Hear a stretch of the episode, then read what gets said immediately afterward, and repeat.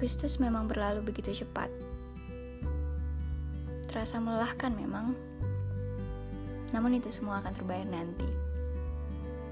Dan buatku, Agustus rasa seperti memutar lagu-lagu baru yang belum pernah kamu dengar sebelumnya. Aneh, seperti ingin segera melewatinya.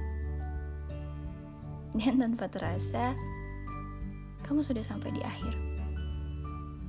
Tapi juga awal yang baru untuk lagu selanjutnya. Menurutmu apa yang akan terjadi September ini?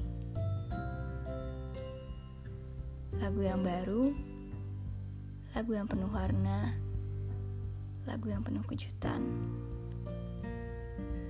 atau lagu lama yang kamu ulang kembali karena kamu menyukainya membuatmu teringat pada seseorang. Atau bisa jadi karena kamu merindukan sebuah suasana yang tidak kamu temukan pada lagu lain.